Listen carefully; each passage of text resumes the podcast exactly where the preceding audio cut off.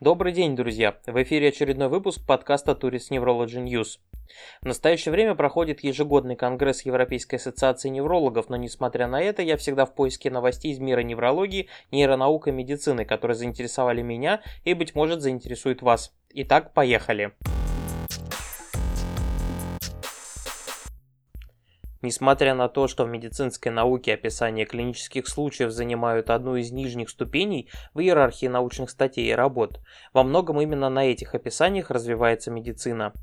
Более того, сама наука медицины с ее клиническими испытаниями ведет свое становление именно из серийных описаний. Именно поэтому популярны были и будут клинические рассказы Булгакова и Чехова, больше как рассказы, и Сакса и Лурии, больше как клинические. В журнале JAMA Neurology еще в 2017 году был опубликован интересный случай молодого пациента с необычной неврологической симптоматикой. Однако то описание всплыло сейчас, на фоне нарастающего интереса со стороны неврологов к взаимодействию неврологических болезней и их лечения с COVID-19.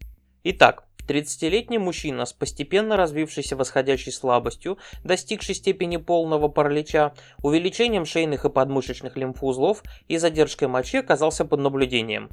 Из анамнеза не было известно о наследственном характере заболевания, у пациента не было травм и он не злоупотреблял наркотическими веществами.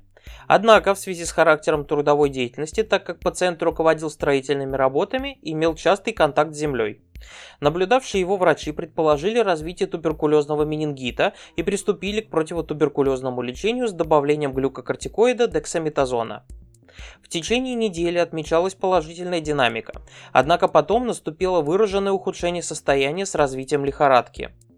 При клиническом исследовании спинномозговой жидкости не было обнаружено специфических возбудителей. При МРТ-исследовании шейного отдела спинного мозга обнаружено множественные интрамедулярные поражения. Сузив за счет исследований круг заболеваний до туберкулезного или грибкового менингита и саркоидоза, врачи отмели туберкулез, так как лечение изначально не помогло, и саркоидоз, так как клинические проявления оказались нетипичными. После биопсии одного из лимфоузлов действительно обнаружились грибковые споры и гифы. Таким образом, как следует из заключения, контакт с сырой землей привел к грибковой инвазии через обнаруженный позже дефект кожи. После начала противогрибковой терапии отметилось улучшение состояния. В течение последующих 24 месяцев пациент практически полностью восстановил свою двигательную функцию. Я уже рассказывал о том, насколько важно врачам как можно раньше выявить длительно текущие заболевания. Поэтому Сара Бандерс-Сига с коллегами предположили наличие генетической связи между развитием болезни Паркинсона и биполярного расстройства. Биполярное расстройство или же маниакальный депрессивный психоз – форма эндогенного психического расстройства, проявляющаяся чередованием периодов маниакального возбуждения и депрессии. Вопрос о причинах этого нарушения все еще остается открытым, однако есть предположения о наследственном характере и связанных с этим нейрохимических нарушениях. В этом же направлении двинулась и исследовательская группа из Национального института здоровья в Бетезде. Несмотря на то, что доказать гипотезу исследователям не удалось, они не опускают руки. Использовав в качестве источника данные проведенных ранее геномных исследований, научная группа считает, что данных попросту не хватило, так как, вероятно, многие факторы могут влиять на особенности выборки.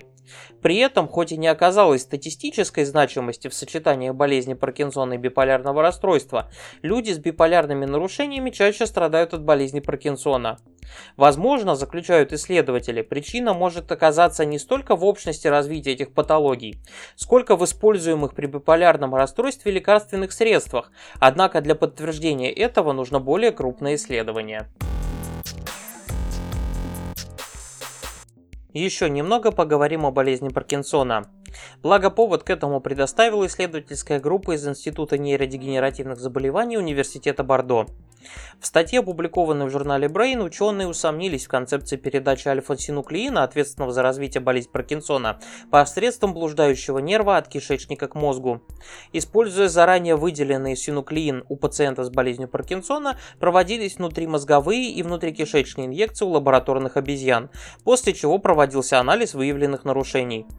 Так, по данным исследования, распространение альфа-синуклеина возможно в обоих направлениях, как от кишечника к мозгу, так и наоборот, в зависимости от формы болезни. Второй вывод оказался чуть более неожиданным.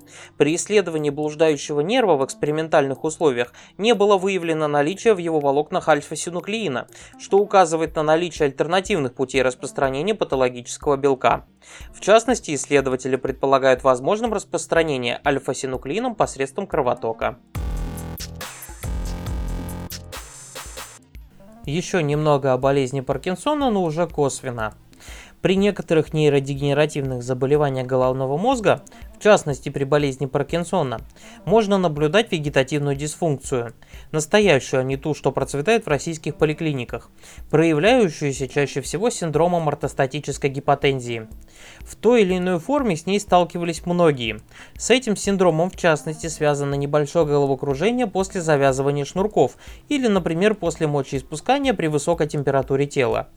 Причины этого расстройства ясны не до конца, а вот механизм достаточно прост. При изменении положения тела или объеме циркулирующей в кровотоке жидкости сосуды не успевают сузиться, чтобы удержать давление достаточное для заброса крови в голову. В большинстве случаев такая симптоматика возникает редко и не несет за собой каких-либо серьезных проблем для здоровья, чего не скажешь о пациентах, например, с болезнью Паркинсона. Для этих пациентов к определенному моменту болезни такие пароксизмы нехватки давления становятся ежедневной нормой, что осложняется приемом препаратов, которые сами по себе могут снизить давление. Более того, если пациент принимает еще и антигипертензивную терапию. Еще больше ситуация осложняется перманентной вероятностью падений. Длительное время адекватной терапии ортостатических нарушений не было, однако появилось исследование, которое может решить эту проблему хотя бы отчасти. В Neurology Today появилась статья о видимом положительном эффекте применения ингибитора обратного захвата норепинефрина амприлоксетина. Исследовательская группа использовала этот препарат в течение 20 недель, после чего для контроля препарат был отменен.